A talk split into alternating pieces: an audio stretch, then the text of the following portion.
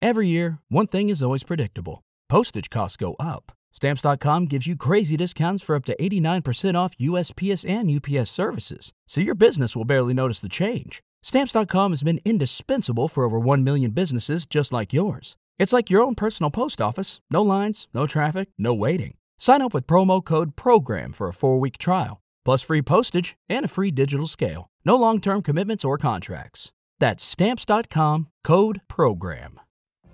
What if you could have a career where the opportunities are as vast as our nation, where it's not about mission statements, but a shared mission? At U.S. Customs and Border Protection, we go beyond to protect more than borders from ship to shore, air to ground. Cities to local communities, CBP agents and officers are keeping people safe. Join U.S. Customs and Border Protection and go beyond for something far greater than yourself. Learn more at cbp.gov/careers. Welcome to Potter's Bluff.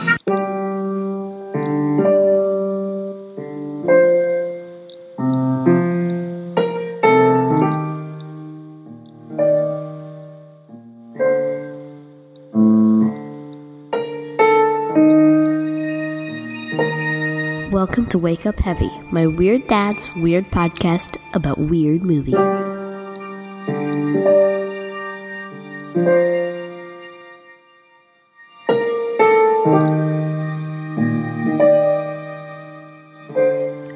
Episode, my weird dad will be talking about dead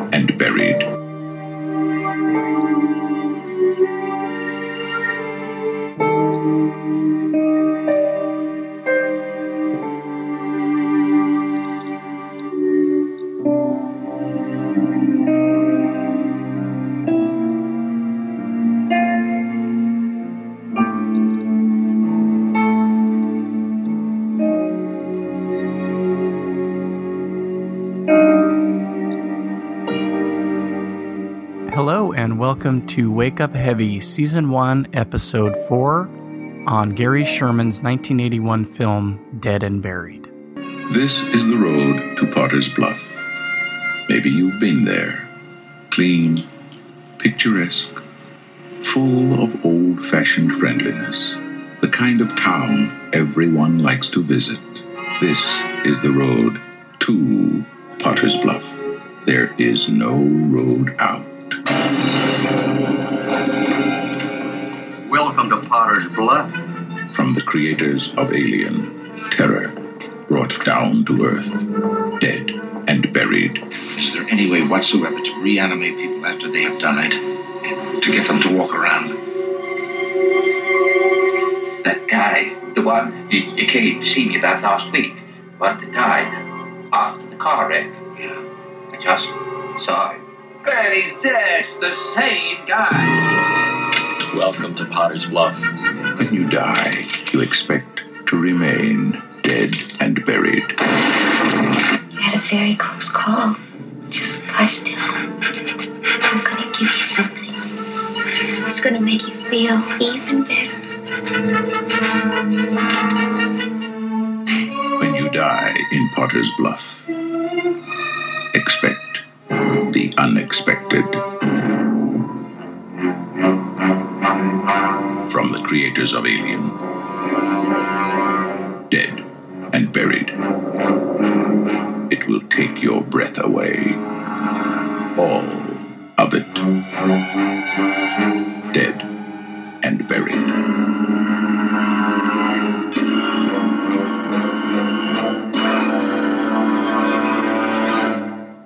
And I happen to actually have a synopsis that I wrote up for this one, and it's not bad. That doesn't sound right. Something ominous is happening in the quaint New England town of Potter's Bluff. Tourists traveling through town are meeting gruesome deaths at the hands of a violent mob who film the attacks and then stage them as accidents. Sheriff Dan Gillis is determined to find out who is responsible for the murders and why the bodies are disappearing. Is his schoolteacher wife Janet involved? Is the town's elderly coroner hiding a dark secret? And just who in the world is Freddie, the new gas station attendant? Stay tuned for the answers to these burning questions and so much more. Not to sound like a broken record, only four episodes into the podcast, but Dead and Buried was, like the previous movies and like many of the movies that I will discuss in the future, one of those regular rentals through the early to mid 80s. But this is a movie that I don't really recall the impetus for renting. It could have been solely based on the box art. We perused the horror section of our local video store pretty much exclusively during those years. So it could have just been being intrigued by that. It might have been from seeing a commercial for it when it played theatrically and then finally getting a chance to rent it. Uh, we watched movies at some family friends' house quite often. They may have brought it over. I, I don't really know. All I know is that once I saw it, it turned into one of those regular rentals like The Thing and Escape from New York and Phantasm and all that. I probably watched this movie a dozen or so times back when I was a teenager, and it is one of the movies that kind of planted itself in the back of my brain for years. And it's still one of my top 10 horror films of all time, probably. And I have watched this, I'm not sure how many times over the last year or so, once I finally subscribed to Shudder. And this was one of the main reasons why I finally got my subscription, along with Tourist Trap and Phantasm. I still really enjoy the movie. I can see its faults much more clearly now, but that made me kind of think about what it is that these four movies the three previous movies that I've discussed and this one, what is the common thread? And I know that I've mentioned unintentional surrealism and weird tone when discussing those other three movies, and I could say the same thing for Dead and Buried, but I think. That doesn't sound right. Wow, that was really high pitched. But I think what it is, is that a lot of these movies that I liked when I was younger, they confused me. And I enjoyed that like a puzzle. There's a lot of stuff going on in Dead and Buried that I didn't quite understand. And as an adult, I can see that more as plot holes. But as a kid, I was just trying to piece things together like a puzzle. So part of the issue is the tone. And here's a nice summary from allmovie.com that kind of illustrates that. It's easy to see why Dead and Buried never found a big audience. It is too plot heavy for those viewers in search of a shock machine, yet too visceral for the viewers who appreciate subtle horror. But those two things were not mutually exclusive to 13 or 14 year old me. So I think I will talk about three aspects of the production that lead to this disparity in tone and also to some of the confusing elements of the story. The three aspects that I'm referring to are the script and the direction by Gary Sherman and the special effects by Stan Winston. The screenplay is attributed to Dan O'Bannon and Ronald Shusett, who had written Alien together as a team. And the story itself was from Jeff Millar and Alex Stern, and I would be curious to see what the differences are between the story and the screenplay attributed to Shusett and O'Bannon and what actually ended up on screen. Because O'Bannon has had disowned the movie and claimed that Shusett kept his name on it to get it produced, and Shusett was a producer on the film. And I am admittedly not the biggest fan of Dan O'Bannon's work. I've seen many of the films that he wrote the screenplays for, um, all the way back to Dark Star, and including Alien, this movie, Invaders from Mars, Life Force, Return of the Living Dead, Total Recall, and the only ones that I really hold in any kind of regard are Alien, Dead and Buried, and Total Recall. And I think it's mainly because he sort of came at movies from a love of campy 50s sci fi and horror. And that's not my particular cup of tea. But the other thing that kind of bugs me about O'Bannon are the interviews in print and on video that I've uh, read and seen of him where he always kind of came off as the martyr and had the idea that any changes to script were kind of a slap in the face and the people making his films were always kind of messing them up. You know, I think a lot of the success of Alien has to do with the acting, the direction by Ridley Scott, the production design, the creature design, all of that really makes that movie something special. You know, whatever changes they made to the script, I think probably worked for what they were doing, and it may have had more of a, a camp kind of feel like the movies that it was, in a sense, ripping off Forbidden Planet and Planet of the Vampires. And the finished product is anything but campy, so I can see why uh, changes were made if that is in fact what happened. So, whether anything of his ended up in the film is irrelevant as far as I'm concerned. It's just that we've got four names on here uh, two on the story, two on the screenplay. When scripts get handed off and handed off, then a lot of things change, and maybe we don't connect all the dots. The tone may have been very different in the original story from what O'Bannon came up with with uh, Shusett and what you know Shusett ended up trimming out and keeping in or adding to.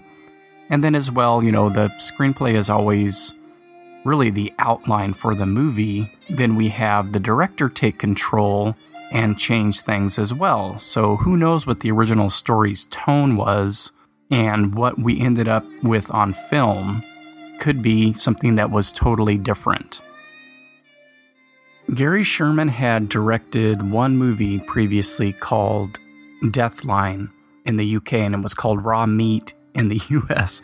I think to get it to play more like a uh, exploitation film, but it's it's an interesting film. It's about cannibalism, but it's done with a, a sympathetic eye towards the villains in the movie if I remember correctly, it involves a family or a group of people that are descendants of the workers who were digging out the London Underground back in, I think, Victorian times and got trapped there when there was a cave in. So they somehow survived and have been kind of coming up to the surface to kill people for their food.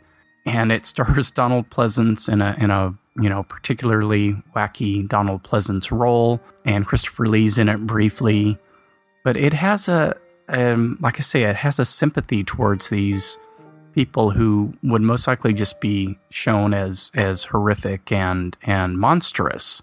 So Sherman wanted to shoot Dead and Buried as a black comedy, and I wonder if that was from remnants of the earlier drafts of the screenplay that gave him that idea if it played out more like a black comedy before they started filming. But I never really saw that. There's no indication of that in the finished movie.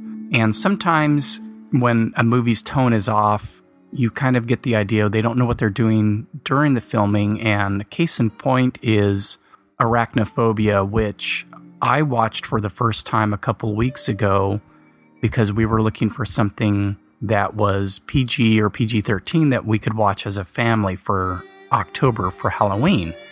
And something that wouldn't scare the crap out of my kid, who is not uh, a big horror fan like her dad. And I noted during the middle of the movie to my wife, you know, the tone is all over the place in this movie because scene from scene it would change to humorous and then kind of dark. Uh, and it was the acting, it was the script, it was everything.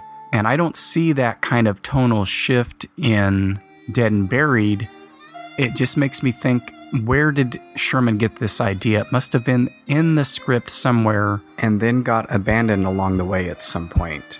Because the movie is it's very atmospheric. There are there's little color in it. There's a lot of fog in scenes and a lot of grays. And the acting is all very straight and somewhat dour. And even Jack Albertson as the, I think he's, you know, he's kind of supposed to come off as eccentric which he does, but he's he's mainly just kind of cranky and mean. It's not a campy performance by any stretch of the imagination. So, you know, he, this may have been his original intent, but I don't think that they shot it that way. And the last and possibly most important aspect of the disparity in tone comes from the amazing effects work by Stan Winston.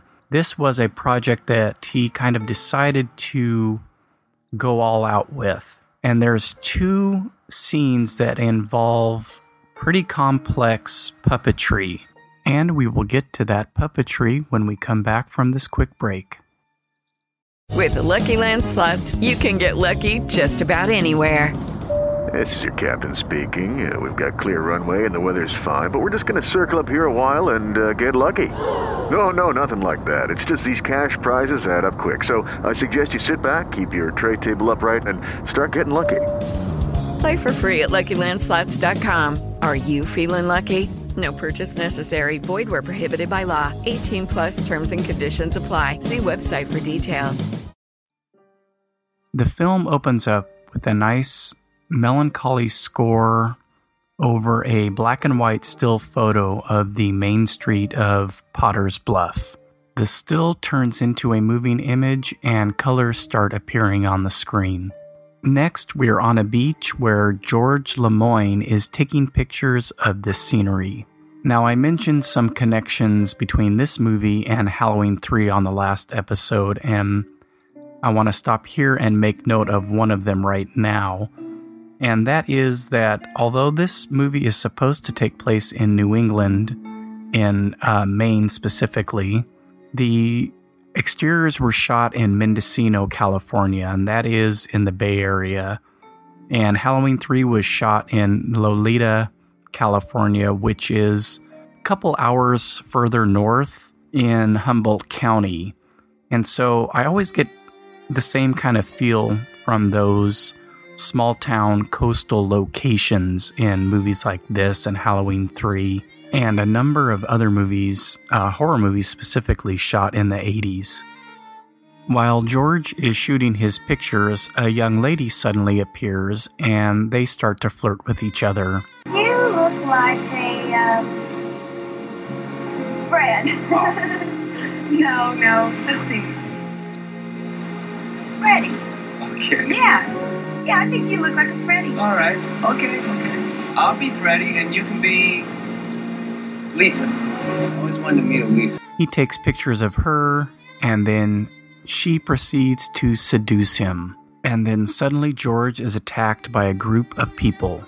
They tie him to a post with fishing net and proceed to set him on fire. While this is happening, a number of people in the crowd are taking pictures and shooting film of the entire event. We then see the welcome sign for the town, which says, Welcome to Potter's Bluff, a new way of life. In the next scene, we see Sheriff Dan Gillis at the site of a horrific accident. George's VW bus is overturned and on fire. Coroner William Dobbs arrives in his old timey car playing his old timey music. When he inspects the presumably dead body, it lets out an agonizing scream. This is the first example of Stan Winston's amazing effects. The puppet is incredibly realistic. It is burnt to a crisp. One eye is basically melted out. And so the anticipation is that this is just a dead body. Of course, the added benefit is that poor George is still alive. The mouth gapes open, and the scream that comes out as I've played is absolutely horrifying. This is the kind of opening to a movie that just absolutely pulls me in. We start to ask ourselves a number of questions, and these questions persist throughout the movie. And one of the questions is who the heck are these people? And why are they killing this guy? And the second question, of course, then is why are they making it look like an accident? In the next scene, Sheriff Gillis is in the local diner discussing the previous night's events with a couple of locals. And I will talk about the cast later, but in this scene, we have a few familiar faces. One who is very well known to horror fans, and another gentleman who is very well known to anyone who has watched TV in the last 30 years. The most interesting familiar face, though, happens to be the waitress. And she is familiar because she is the lady who set George Lemoyne on fire on the beach. So now we know there is something definitely fishy going on in this little seaside village. And then we are on to the next scene, and I have to say right here that this movie goes along at a pretty rapid click. We don't spend a lot of time with needless exposition or people walking around in the woods um, like a lot of horror movies do. There is something happening in every scene. Something either Sheriff Gillis is investigating, or these crazy town people are murdering people, or we see Dobbs working his magic on the stiffs in his mortuary. So it, it is a quick moving, nicely paced movie, which is kind of a breath of fresh air when it comes to horror because we do have a tendency in horror movies to pad out the timing, and that is not done here at all. The next scene involves another mob attack, and we have a fisherman or possibly the town drunk.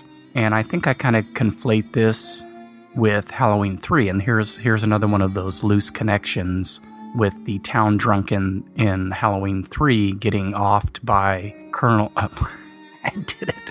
Conal Cochran's henchman and here we have who I think is a drunk, possibly just a fisherman, on the docks at night and all of a sudden swarmed by this mob who, again, are filming the attack.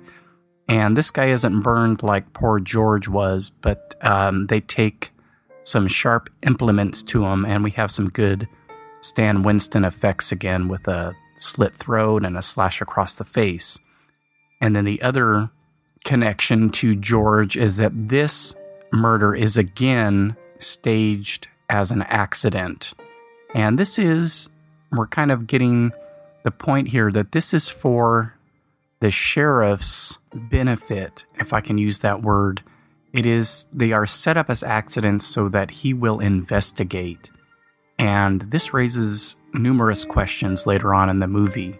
But the other thing to note about the death of the drunk fisherman is we've got another one of these great character actors in this scene who, again, I'll mention more towards the end, but he should be familiar to people who have watched any kind of cop or military based show in the last couple of decades. And he shows up in the very next scene in Dobbs' coroner's office.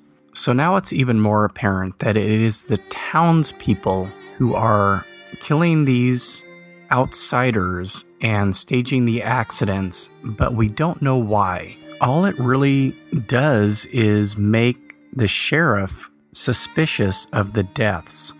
And this is what leads him into investigating George's accident, the fisherman's death, and the other murders that happen later on in the movie. But at this point, we get a couple of important plot points all in succession.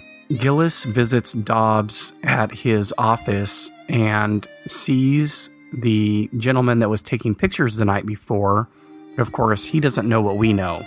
This is all for our benefit to let us know that something is awry in the town but he does have an interesting conversation with Dobbs about his work as a mortician. No, officer, this is child's play. I've replaced missing eyeballs with sawdust, glued the lids together. I've used bent aluminum combs for dentures. I've used the back part of the scalp when there was no front part. And I folded one hand over wadded up newspapers when the other hand had no fingers. You find all this obscene, Sheriff? Do you know what is really obscene? Look at this. Look at the work I've done.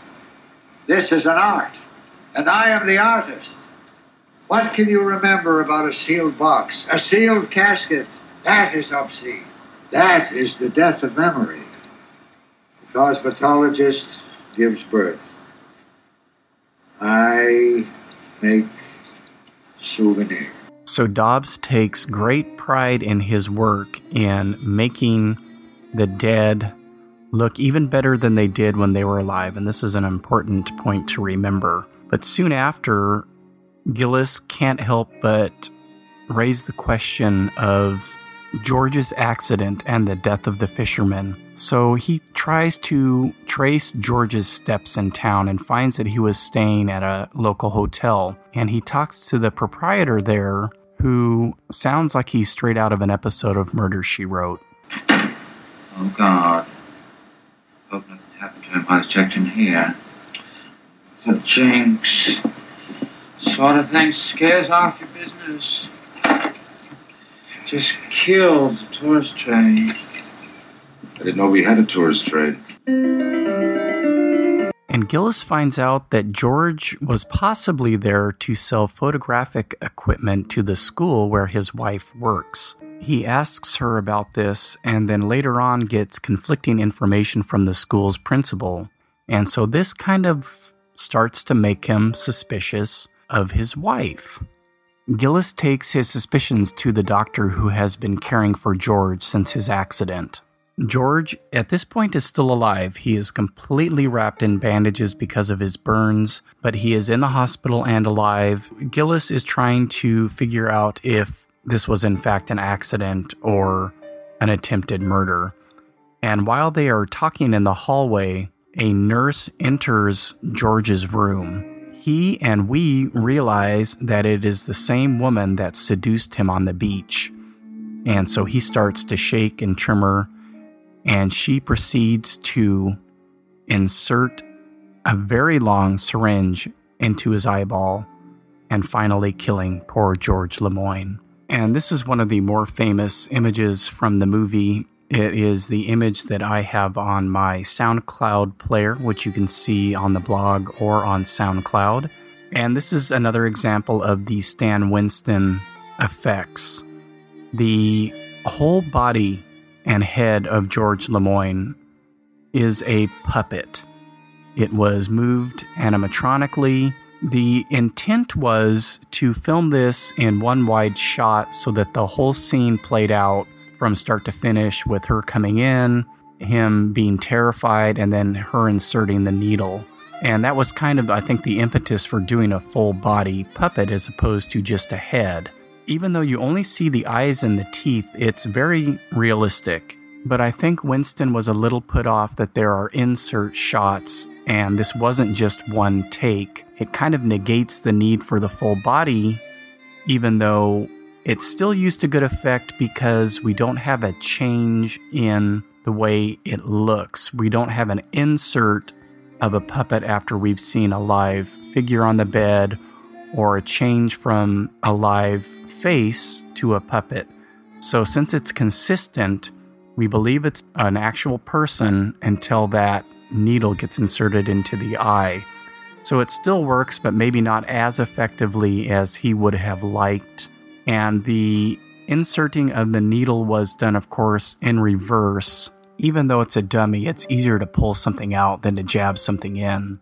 It's a shock because you do assume it is a real person the whole time.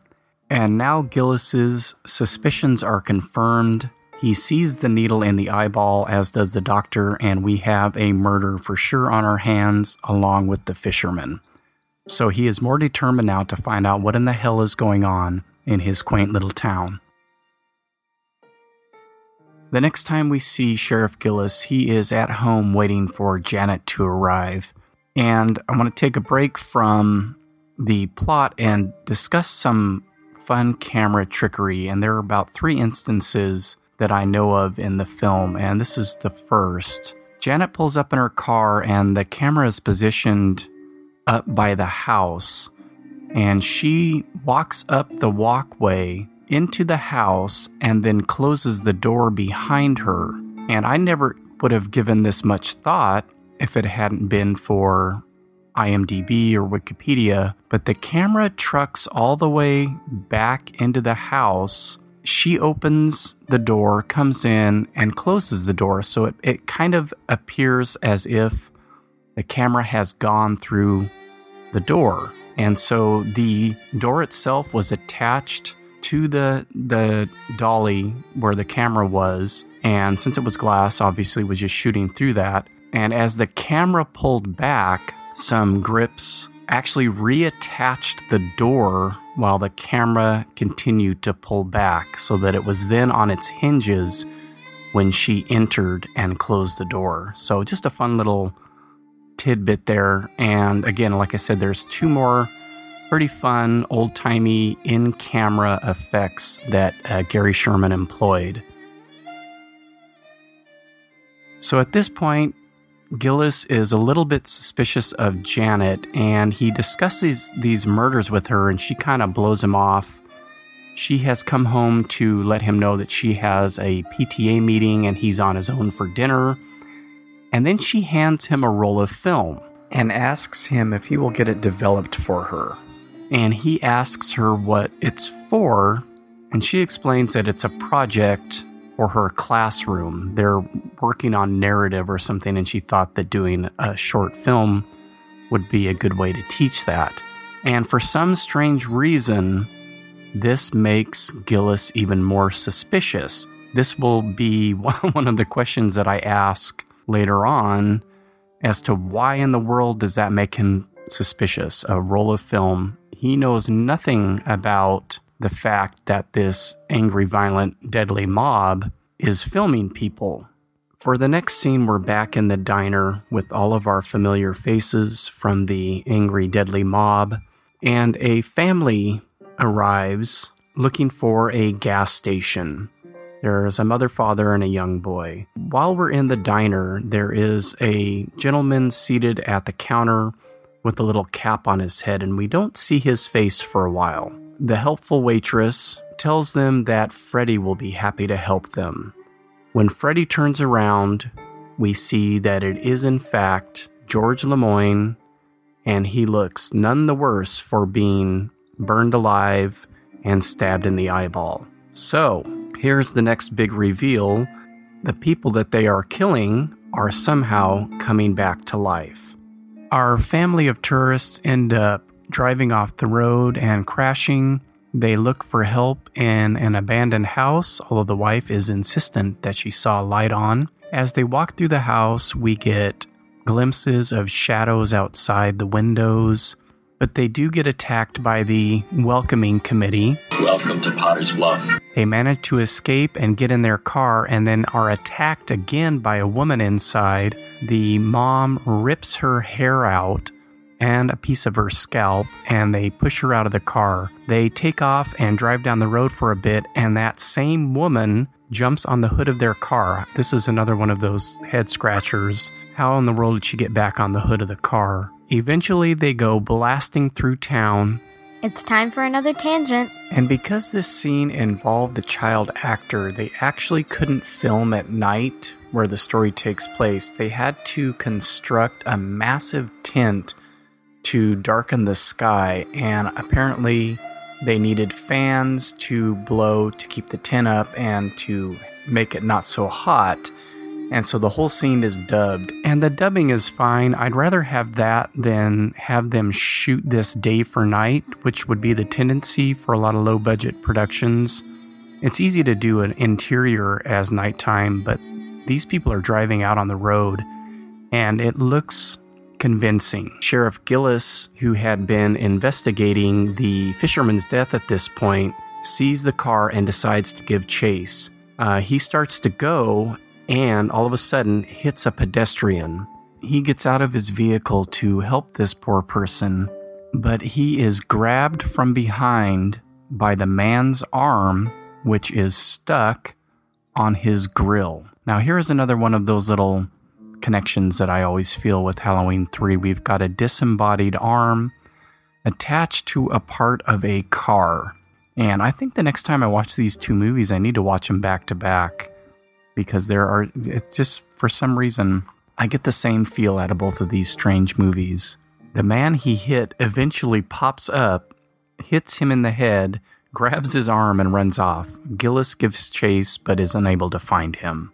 When Gillis gets back home, he's looking for his bullets because, of course, now he's really freaked out. And during his search, he finds a book called Witchcraft and Voodooism. They can only be made from persons dying by violent death. And a dagger in one of his wife's dresser drawers. He confronts her about it, and once again, she states that it's for her class. For my class, I'm going to give a lecture in witchcraft. Witchcraft? And why in God's name would you want to teach him that? Kids love creepy things. Gillis takes a sample of the skin from his grill and gives it to the doctor at the hospital to test. At this point in the movie, Gillis is still investigating George Lemoyne's death, as well as trying to figure out who in the world he was in the first place. He only had a name and no other information from anybody in town.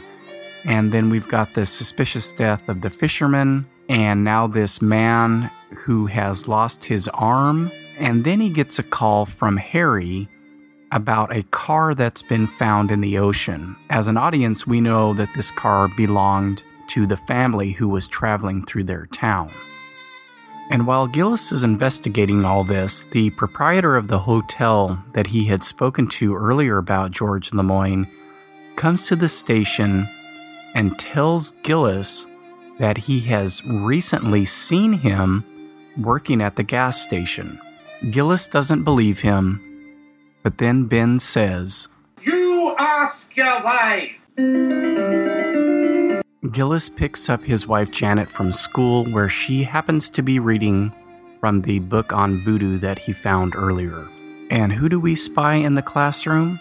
Why, it's the little boy whose family was terrorized the night before. Now, although that they are conventionally dead, they're capable of very closely imitating the living. There are even reports of a tribe in central Peru whose residents included a great number of these walking dead who were completely at the will of their master. They roamed around the mountains, killing strangers, bringing them back to their master. Now, if you want to hear the really creepy part? okay? In order for the master to retain the control over the souls of his undead, he had to cut out their heart and keep it hidden.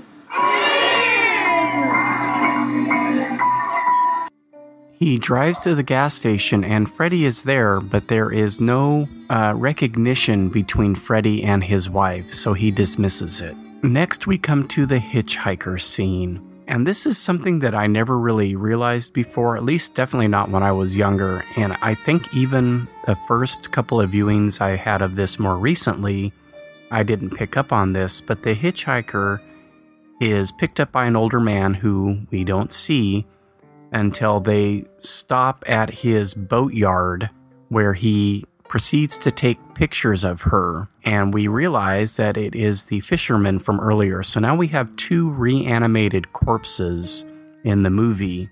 And of course, the hitchhiker is attacked, filmed, and killed by the mob.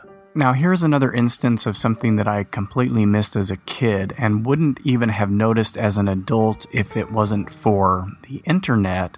But apparently, the hitchhiker scene and the family traveling through town scenes were edited in the movie differently than how they were shot. So when the family enters the diner, the young lady who is kind of dressed in 50s Bobby Soxer garb is supposed to be the hitchhiker. So in the script, apparently her death came prior to that, and then she's seen later on. And I really wouldn't have noticed because she's not wearing the same clothes. She doesn't look the same at all. So, you know, there's just a little bit of movie magic and hoping that people don't catch on.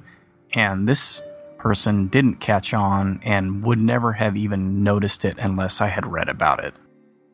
Hello, it is Ryan, and I was on a flight the other day playing one of my favorite social spin slot games on chumbacasino.com. I looked over the person sitting next to me, and you know what they were doing? They were also playing Chumba Casino. Coincidence? I think not. Everybody's loving having fun with it. Chumba Casino is home to hundreds of casino style games that you can play for free anytime, anywhere, even at 30,000 feet. So sign up now at chumbacasino.com to claim your free welcome bonus. That's chumbacasino.com and live the Chumba life. No purchase necessary. Group. Void prohibited by law. See terms and conditions. 18 plus. Hey guys, it is Ryan. I'm not sure if you know this about me, but I'm a bit of a fun fanatic when I can. I like to work, but I like fun too. It's a thing. And now the truth is out there. I can tell you about my favorite place to have fun. Chumba Casino. They have hundreds of social casino style games to choose from with new games released each week. You can play for free anytime, anywhere and each day brings a new chance to collect daily bonuses. So join me in the fun. Sign up now at ChumbaCasino.com. No purchase necessary. VGW Group. Void were prohibited by law. See terms and conditions. 18 plus. And the next scene is probably, I think, the the high point of the special effects. We have the reconstruction of the hitchhiker. They had smashed her face in with a rock, so we, we get an image of her destroyed face. And now we have Dobbs working his magic on her to make her look better than she did before. Oh, so lovely. So frail. So young. How could anyone mar such loveliness? My dear, I will make you beautiful again even more beautiful than before.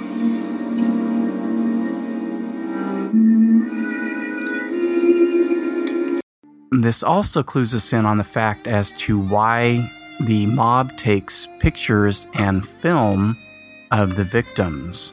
The reconstruction consists of shots of the the head and shoulders of the hitchhiker being uh, built back up from uh, skeleton to muscle to flesh to hair and makeup. And it's a really great kind of time lapse scene. The dummy or the puppet is extremely lifelike and realistic.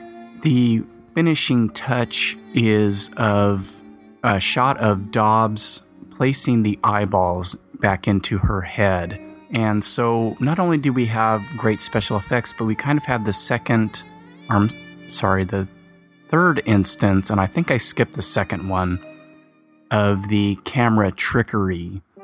And apparently, um, since Jack Albertson was very ill while they were filming the movie, Stan Winston himself performed a lot of this scene because all you see are Dobbs's hands. So when he's inserting the eyeballs and putting everything in place, that's all Winston. And then he moves out of frame and Jack Albertson moves in and the camera pulls back so we get a shot of him as the character now. As the camera pulls up, what they did was they wheeled the puppet out and wheeled the actress back in. So when the camera pans back down to her, it is actually the real woman. So this is all done in one take, kind of like what was intended with the animatronic puppet of George Lemoyne in the hospital earlier. And then the camera pulls all the way back and Dobbs leaves. And then from out of the shadows comes a female figure and she does something to the body and the hitchhiker wakes up. So now we as the audience know for a fact that they are reanimating corpses in Potter's Bluff. The other little bit of camera trickery that I completely forgot to mention uh, happened when Gillis was speaking to the principal of Janet's school earlier in the movie. There is a shot inside of his car that I guess they constructed a little um, track for the inside of the car. And again, it's it's not something you really are cognizant of as you watch it, but generally, uh, cameras inside cars are static, or if they need to move, they're placed on the outside of the car. So they obviously took some seats out and stuff and placed this small track inside the car so that the camera could pan and then track back. This kind of stuff goes unnoticed by most folks, and it went unnoticed by me until I read about it. But you're something subconsciously picks up on that stuff and i always find it really fascinating to try and even notice it after reading about it when i watch the movie again. Now a lot of stuff happens in the third act of the film and this is where a lot of my questions arise. We find out or gillis finds out and we find out that the flesh from the grill of his car has been dead for at least four months. So this just reinforces the fact that people are being reanimated. But now Gillis is aware of that or aware of something strange is happening. We get a pretty shoddy effect scene here, and this was done to kind of amp up the gore, I guess, of the movie, which almost seems unnecessary because of what's already been done. But it is not a Stan Winston effect.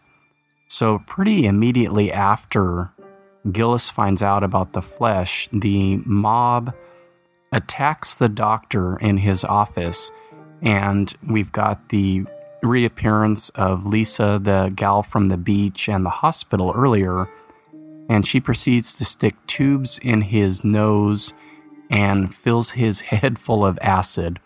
So, as a kid, you know, I didn't really recognize the the difference in quality of the effects. It was just another gore scene to me, and the dummy head is so much worse than what we had seen before. But it's still a fun uh, scene if you're a special effects junkie like me. And then next we have Dobbs at the police station reporting that the body of the hitchhiker has gone missing. And again, when I get into my my questions about the movie, this is one of them. I don't understand why he tells Gillis that it's missing. This only makes him more suspicious about things. And when we get to the finale of the movie, all the stuff that these people do to make Gillis suspicious makes zero sense. The other important thing about this scene, though, is that Dobbs kind of incriminates Janet here when he mentions that she has asked him about the black arts. You can tell her I was more than mildly insulted. Just because I'm a mortician, she had the audacity to insinuate that I might have knowledge of the black arts. At some point, Gillis has gone back to the gas station and taken a picture of quote unquote Freddie and sent it back to the uh, newspaper or police station in St. Louis, I think, which is where he originally stated he was from. He finds out that it is, in fact, George Lemoyne, and this starts to raise his suspicions about Dobbs. So he goes to the coroner's office and he runs into one of the familiar faces that we've seen around town in the diner and, of course, in the mob. And Jimmy is applying mortician's makeup to his arm. He runs out hastily, and Gillis is left there with an empty office. He leaves, and then we see Dobbs roll himself out of one of the um, coolers where they keep the dead bodies. Gillis has George Lemoyne's grave dug up, and he opens the coffin to find that is it is empty, except for a bundle of wrapped up shirts and sweaters. He unfolds it to find a heart. Gillis checks into Dobbs and finds out that he was fired from his last position as a coroner in Providence, Rhode Island. Subject G. William Dobbs. Dismissed 10 October 69 as Chief Pathologist, Providence City Office. Evidence indicated subject made unauthorized use of dead bodies in county morgue. No bills by grand jury. Censured and ejected by Rhode Island Medical Society, 30 November 69. Subject left shortly thereafter. Gillis finally picks up the suspicious film roll that Janet had given him to have processed. When he gets it from the shop owner, we notice that the shop owner's hands are cracked and bleeding. He runs into Doc on the street, who looks absolutely fine now, and Gillis asks him if there's any possibility that the dead can be reanimated. In your professional opinion, is there any way whatsoever to reanimate people after they have died? Gillis finally watches the film, which shows him the abandoned house where the family was attacked. And inside is a man and a woman in a bed, surrounded by the townspeople who take pictures and film things. All of a sudden, the woman pulls out a dagger and stabs the man in the back. His body slumps to the side, and we see that it's Janet. Gillis confronts Dobbs about what he is doing, and Dobbs, although he explains why he does it, does not explain how. They had to be disfigured. Don't you see? I have to make them look like they used to look. That's my art. Janet, I found her in Harris Creek in her car. She had drowned. Crazy. You're totally insane. Not even her injuries or her bloated condition could hide her beauty. Yes, she was. She is. Like all the others. Like that man you ran over in your car. He was dead long before you hit him.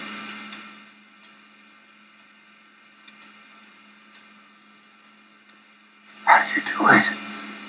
Call it black magic. Call it a medical breakthrough.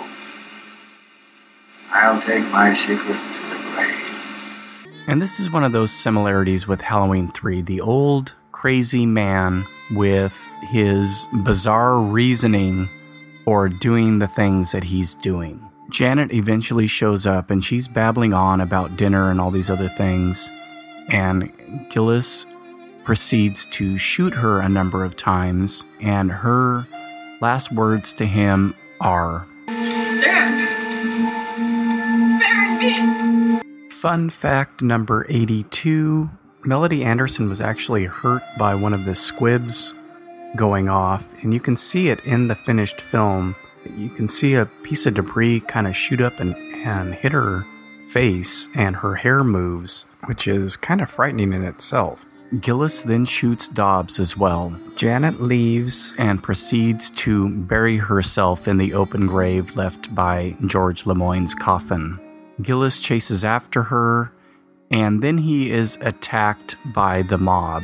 Gillis now realizes that virtually the whole town have been reanimated. We see the doctor, we see Ben, we see the camera shop owner, and they're all in a state of decay, which is a little odd for everyone to all of a sudden be falling apart, especially since someone like the doc had just been killed and reanimated.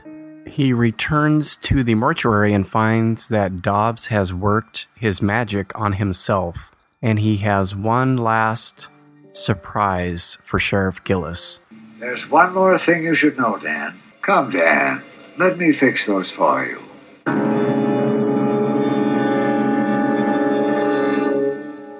That's right, the man that got stabbed by Janet in the film role is Sheriff Gillis. Now, I like twist endings, and I like twist endings uh, as an adult when they're warranted and when there are clues along the way that you can then pick up on on rewatches. The only thing that this twist really does for me now is raise the biggest question of all why in the world would any of the stuff prior to this happen if Gillis was himself a reanimated corpse? And there are so many other questions that this raises.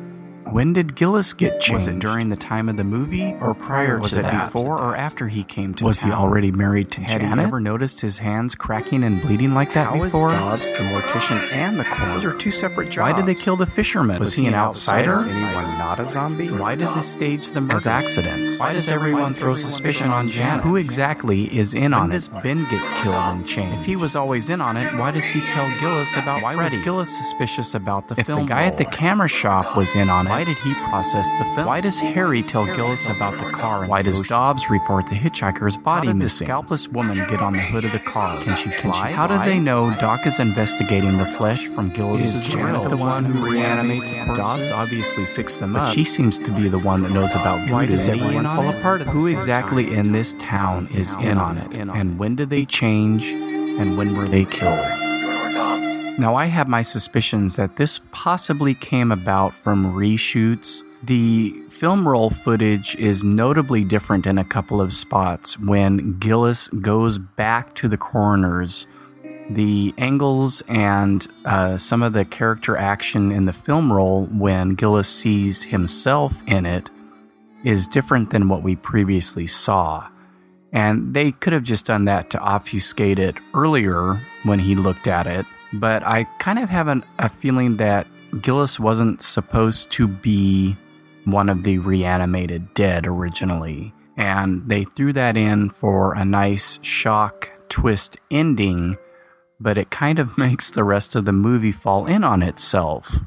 The other part of the film roll that's different, different, excuse me, is the footage of the hitchhiker getting killed. When they show it in the movie, she is laying on the ground and gets smashed in the face with a rock. And in the film roll, she's laying up against the cab of the truck that the fisherman was driving her in. So it could just be that they took different takes and inserted those things as film roll. It could be, again, reshoots, and they just didn't bother um, with continuity too carefully.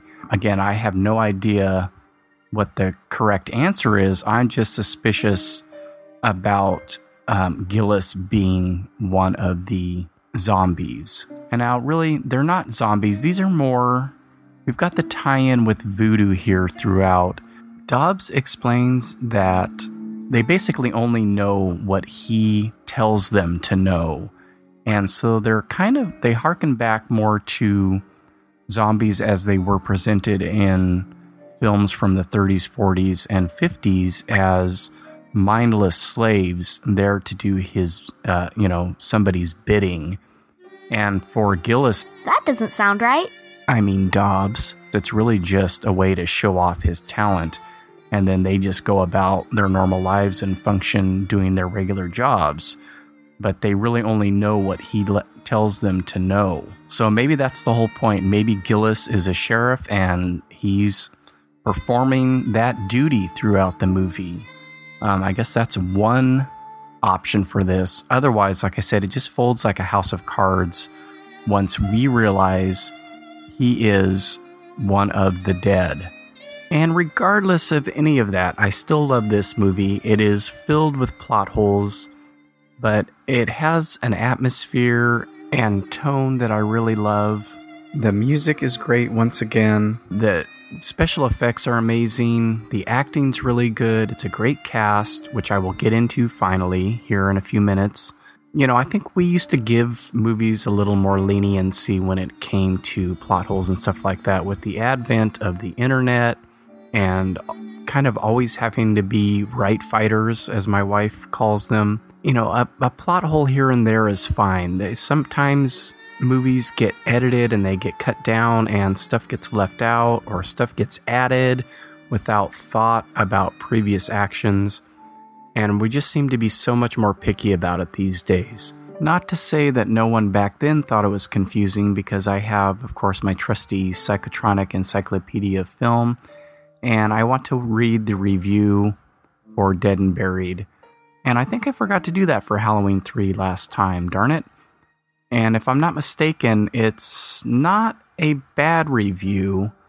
Um, of the movies that I've done so far, I think that Tourist Trap is really the only one that's gotten a negative. But this is uh, kind of points to some of those things that I've mentioned. So here's that. Dead and Buried, 1981, Avco Embassy. Producers Robert Shusett and Robert Fentress. Director Gary A. Sherman. Screenwriters Robert, Robert Shusett and Dan O'Bannon, supposedly. A confusing, stupid, gory horror movie about reconstructed corpses living in a New England town. Everybody there seems to know what's going on except for Sheriff James Farentino.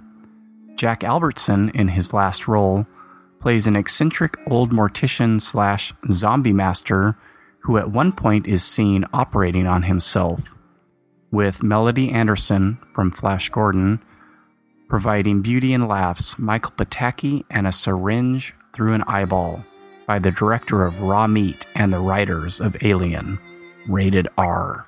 Stupid and gory. That's that about sums it up, I guess. And then I wanted to read another one. This is another book that I had back in the late 80s called The Phantom's Ultimate Video Guide. This was kind of torture for myself reading through all these books because most of these movies were not available in our local video stores. So I would find out about all these cool movies that I wanted to see and have no way of seeing them. And that's why I love streaming so much. And I may at one point do an episode about the little notepad that I kept for each one of these different books, or at least for Psychotronic and the massive encyclopedia of horror movies that I have, I kept a list of movies to try and track down. And for many years, I had absolutely no luck. And it wasn't until streaming that I've actually been able to see a good handful of them. And here is the Phantoms review. And it looks like we've got. He has a diamond rating system, and I think it's out of either four or five, and this only gets a two and a half. Dead and Buried, 1981. Dan Darkstar O'Bannon's agreeably perverse script pits small town sheriff Farentino against local undertaker Albertson and a number of homicidal cadavers who refuse to stay dead in this uneven but generally entertaining sickie. Step into the world of power, loyalty, and luck. I'm gonna make him an offer he can't refuse. With family, cannolis, and spins mean everything. Now, you wanna get mixed up in the family business. Introducing The Godfather at ChumbaCasino.com. Test your luck in the shadowy world of The Godfather slot. Someday, I will call upon you to do a service for me. Play The Godfather now at ChumbaCasino.com. Welcome to the family. VGW Group. No purchase necessary. Void where prohibited by law. See terms and conditions. 18 plus. Okay, finally on to the cast, which I have been promising throughout. And we don't have a very genre heavy cast, but there are some notable faces in there, uh, mainly as background characters. Sheriff Dan Gillis is played by James Farentino, and I don't recall him being in any other horror movies. I may be wrong. He has a long, long, long list of credits. And then, like was mentioned in the Psychotronic blurb, Melody Anderson, who the previous year had been in Flash Gordon, is his wife, Janet. And Jack Albertson, who most people my age probably recognize from Willy Wonka and the Chocolate Factory. He was Grandpa Joe. And then we watched Chico and the Man when I was a kid, so I remember him from that as well. And then for the supporting cast, the future horror icon I mentioned at the beginning is a young baby faced Robert Englund. And he had done a number of, I think, TV and small movie roles prior to this, but this may very well have been his first horror movie. Um, if you know the answer to that, please let me know. I'm probably wrong. And Lisa Blount, she is the young lady from the beach and who played the nurse that kills poor George Lemoyne. She was in John Carpenter's Prince of Darkness and she was in Needful Things. And then Michael Pataki, who was mentioned also in the Psychotronic blurb, he does have some horror creds. He was in The Baby, which is a crazy, crazy, crazy early 70s movie uh, Graduation Day, which is one of the n- numerous Friday the 13th ripoffs from the early 80s, uh, Sweet 16, and Halloween 4. And then the two character actors I mentioned are Barry Corbin, who has been in just a gazillion things, probably most well known for Northern Exposure. And I love him in No Country for Old Men. And then the other one is Glenn Morshower. And he is the dude that plays the redheaded asshole in just about every cop or military show. He was in 24, he was in CSI. He's I mean, if they need some guy to play a dick, they they get this dude. And I guarantee you that about 90% of this cast has appeared on an episode of Murder She Wrote. And that wraps up this episode of Wake Up Heavy Recollections of Horror, Season 1, Episode 4 on Gary Sherman's Dead and Buried. And I want to just take a moment to request that listeners please leave a rating and or a comment on iTunes or on Google Play. The podcast is now on Google That doesn't sound right. Google Play, excuse me. I don't know why I hadn't uh, put it on there before. Ignoring all you Android folks was not my intention. The deal with ratings and comments really, really helps to get podcasts out there. And I know that I've mentioned it on a couple of the episodes, but I really would like to uh, ask earnestly for anyone who has listened, family and friends included, to please take a second and leave a rating. What happens is if you listen to or subscribe to other podcasts, then the algorithm kind of generates that information and helps this podcast pop up in searches or suggestions for people. So that's a great help. And I am not above bribery. I would like to offer stickers to anyone who leaves a comment. If you let me know that you've left a comment and send me your address through the blog, I will send you some stickers. And I may very well read your comment on the next episode. So hit that like button, subscribe, comment, share, all that good stuff. I would really appreciate it. Thank you very much for listening. This is Mark, and don't forget to wake up heavy.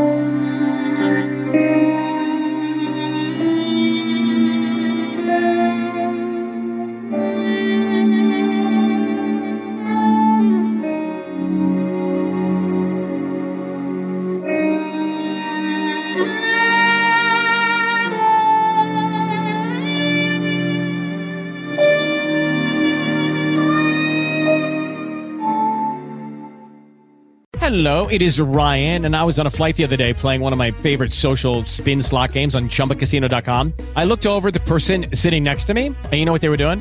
They were also playing Chumba Casino. Coincidence? I think not. Everybody's loving having fun with it. Chumba Casino is home to hundreds of casino style games that you can play for free anytime, anywhere, even at 30,000 feet. So sign up now at chumbacasino.com to claim your free welcome bonus. That's chumbacasino.com and live the Chumba life. No purchase necessary. Law. See terms and conditions. 18 plus.